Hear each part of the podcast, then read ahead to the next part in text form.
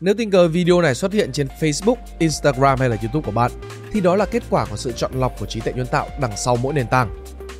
Hay cụ thể hơn, nó đến từ quá trình máy học, machine learning thuộc lĩnh vực trí tuệ nhân tạo. Nói một cách đơn giản thì học máy là hoạt động sử dụng thuật toán để xây dựng các mô hình dựa trên dữ liệu kiểu mẫu. Từ đó các mô hình này có thể phân tích, dự đoán hoặc đưa ra các quyết định mà không cần sự can thiệp của con người. Ở mức độ cơ bản nhất, machine learning là phân biệt giữa hình vuông và hình tròn, giữa cái xe đạp và cái ô tô, giữa con người và động vật. Phức tạp hơn, nó có thể là thống kê, sàng lọc, phỏng đoán và lựa chọn nội dung phù hợp nhất với từng cá nhân hoặc từng nhóm người dựa trên lịch sử tiêu thụ nội dung của họ. Hoặc nó cũng có thể trở thành một trợ lý ảo với khả năng đối thoại vượt xa hình dung của chúng ta về một trí tuệ nhân tạo. Dù muốn hay không thì AI nói chung và machine learning nói riêng đã và đang định hình thế giới của chúng ta. Đồng thời nó cũng đã là thứ mở ra hành trình học hỏi, nghiên cứu đầy thăng trầm kéo dài gần 10 năm của mình. Machine learning bước vào cuộc sống của tôi như thế nào? Khi vừa bước chân vào ngưỡng cửa đại học, mình cũng như rất nhiều bạn sinh viên cùng lứa khác không biết chọn ngành gì cho 4 năm sắp tới.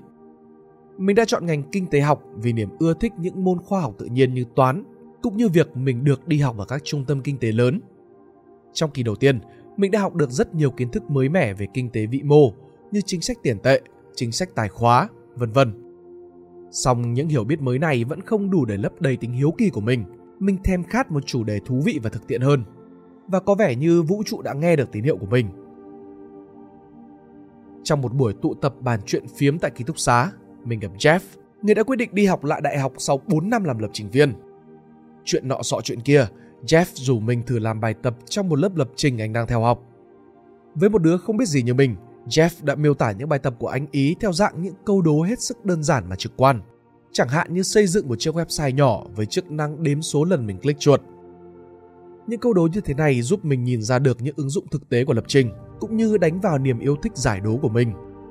Cứ như thế, mình giải hết câu đố này qua câu đố kia mà bỏ quên thế giới. Như thể tính hiếu kỳ của mình đang hoàn toàn được lấp đầy.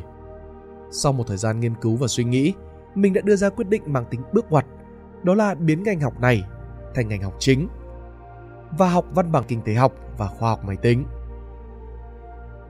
Thế giới của machine learning thú vị đến đâu? Bất ngờ thay một trong những lớp học dường như nhạt nhẽo và khô khan nhất lại hớp hồn mình, đó là lớp lịch sử hệ thống thông minh. Từ những ngày đầu tiên, khi máy tính mới chỉ là một công cụ thô sơ để giải những bài toán phức tạp và để phá khóa mật mã của Đức, thì một ước mơ to lớn đã được nhen nhóm bởi các nhà khoa học Họ mường tượng về một hệ thống ưu việt với trí tuệ sánh ngang, hiểu được chúng ta và thậm chí là có khả năng tự học. Đúng vậy, tự học về một thế giới đang liên tục thay đổi từng giây từng phút để từ đó có thể giúp đỡ con người. Giới hạn về công nghệ đã không kìm tỏa được sức sáng tạo của con người. Và rồi vào thập niên 50, khái niệm machine learning ra đời. Từ những câu hỏi vô cùng đơn giản như làm thế nào để giúp cho máy móc có khả năng nhận diện đồ vật, nghe hiểu lời nói hay tự đánh giá môi trường để thay đổi cách thức hợp tác với nhau như con người. Trong đó, nhà khoa học máy tính Arthur Sommel là người đầu tiên sử dụng cụm từ machine learning để mô tả phần mềm tự học chơi cờ đam do ông tự tạo ra. Và các bạn biết gì không?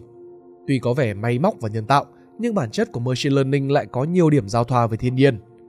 Ví dụ, cách thiên nhiên sản sinh những cá thể, những thế hệ phù hợp nhất với môi trường đã tạo nên một môi trường nghiên cứu về giải thuật tiến hóa với mục đích tìm ra những đáp án tốt hơn theo hướng chọn lọc tự nhiên.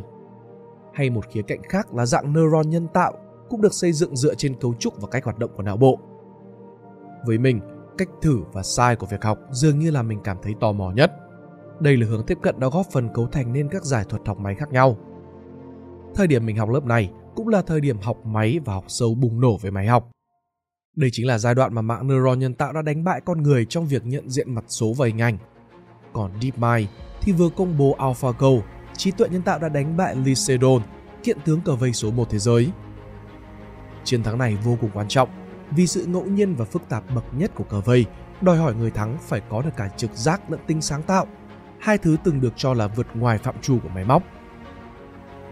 Và nhắc đến sáng tạo, thì không lâu sau chiến thắng này, Australia Institute of Machine Learning trực thuộc trường đại học Adelaide đã được thành lập đây là viện nghiên cứu máy học đầu tiên của Úc, hiện đang dẫn đầu thế giới ở một vài lĩnh vực, bao gồm theo dõi chuyển động, nhận diện khuôn mặt, cá nhân và tái tạo từ 2D thành 3D. Họ đã và đang hợp tác với cả Rising Sun Picture để áp dụng machine learning vào việc sản xuất công nghệ kỹ xảo hiện đại nhất thế giới. Đã có rất nhiều bom tấn Hollywood được nhào nát nhờ Australia Institute of Machine Learning và Rising Sun Pictures. Vì vậy, nếu các bạn muốn vừa theo đuổi machine learning, vừa muốn ở gần gia đình, thì hãy cân nhắc Đại học Adelaide nhé. Giờ thì quay trở về với chủ đề chính. Mình dần chìm sâu vào thế giới học máy, đến mức có thêm một quyết định bước ngoặt nữa với sức ảnh hưởng vượt qua quyền quyết định đầu tiên. Các bạn đã sẵn sàng chưa? Đó là bỏ hẳn bằng kinh tế để tập trung hoàn toàn vào ngành khoa học máy tính. Vấn đề của machine learning, tính riêng tư, điều khiến mình tò mò nhất. Do muốn hiểu sâu hơn về machine learning, mình học lên cao học và dấn thân sâu thêm vào thế giới học máy hiện đại. Qua các lớp như xử lý ngôn ngữ tự nhiên, thị giác máy tính, học sâu, vân vân một điểm chung giữa các lớp này là mỗi mô hình cần rất rất nhiều dữ liệu để có thể hoạt động hiệu quả.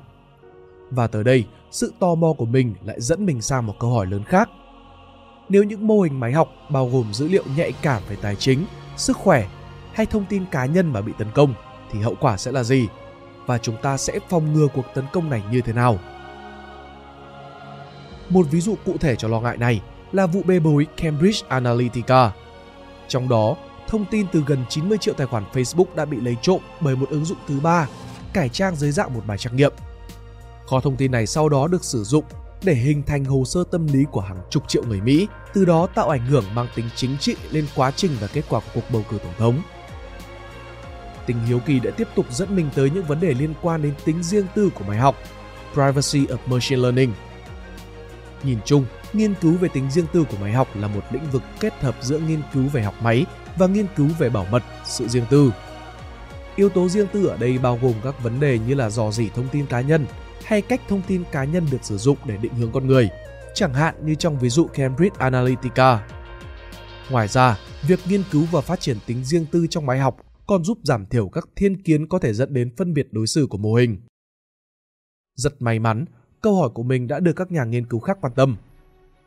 Trung lưng đấu cật, nhóm nghiên cứu đã tìm hiểu thêm về những hiểm họa ngầm khi kẻ xấu có thể lợi dụng việc các bộ dữ liệu lớn khó bị kiểm tra nhằm đánh cắp thông tin trong tập dữ liệu dùng để dạy máy học.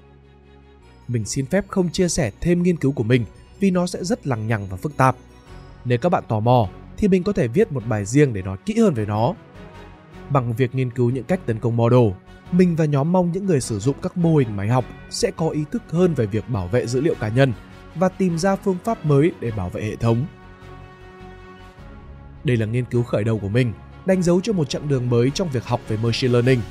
Ngoài việc giúp mình hiểu sâu hơn và thực hiện niềm yêu thích máy học, việc nghiên cứu còn giúp mình mở rộng trí thức cho nhân loại, góp phần xây dựng tương lai mà học máy nói riêng và công nghệ nói chung được sử dụng an toàn. Nghe hơi vĩ mô một thức, nhưng ai cũng nên có một lý tưởng, phải không? Sau hành trình kéo dài gần 10 năm, mình nhận ra một trong những lý do thúc đẩy mình theo đuổi đam mê máy học không chỉ là niềm yêu thích giải đố mà còn là hệ quả mà những công nghệ có thể mang lại. Từ những ngày đầu tiên, khi tiếp xúc với lập trình, mình đã luôn tự hỏi website này có thể mang lại những gì cho người dùng. Luồng suy nghĩ đó đã thôi thúc mình đặt ra những câu hỏi tiếp theo và cố gắng tìm ra câu trả lời. Để giờ đây, mình tiếp tục muốn đưa máy học vào nhiều mặt hơn ở cuộc sống bằng việc xây dựng những hệ thống có thể sử dụng những dữ liệu gần gũi nhất với người dùng một cách an toàn. Vì vậy, nếu bài viết này khơi gợi trong bạn sự tò mò hoặc tình yêu dành cho machine learning, thì hãy thử bắt đầu với việc tìm những trường đại học, viện nghiên cứu tốt nhất trong khu vực. Hiện giờ machine learning đang là một lĩnh vực được đầu tư tương đối nhiều mà lại khá đói nhân tài, nên cánh cửa cơ hội sẽ rất rộng mở.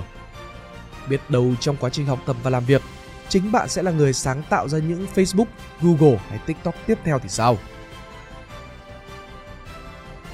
Nếu các bạn thích bài viết này, hãy like và share để ủng hộ chúng mình Đừng quên bấm nút subscribe và nút chuông bên cạnh để không bỏ lỡ video nào bọn mình ra trong tương lai. Cảm ơn các bạn đã lắng nghe. Đây là Spider Room và mình là Pink Dot. See ya!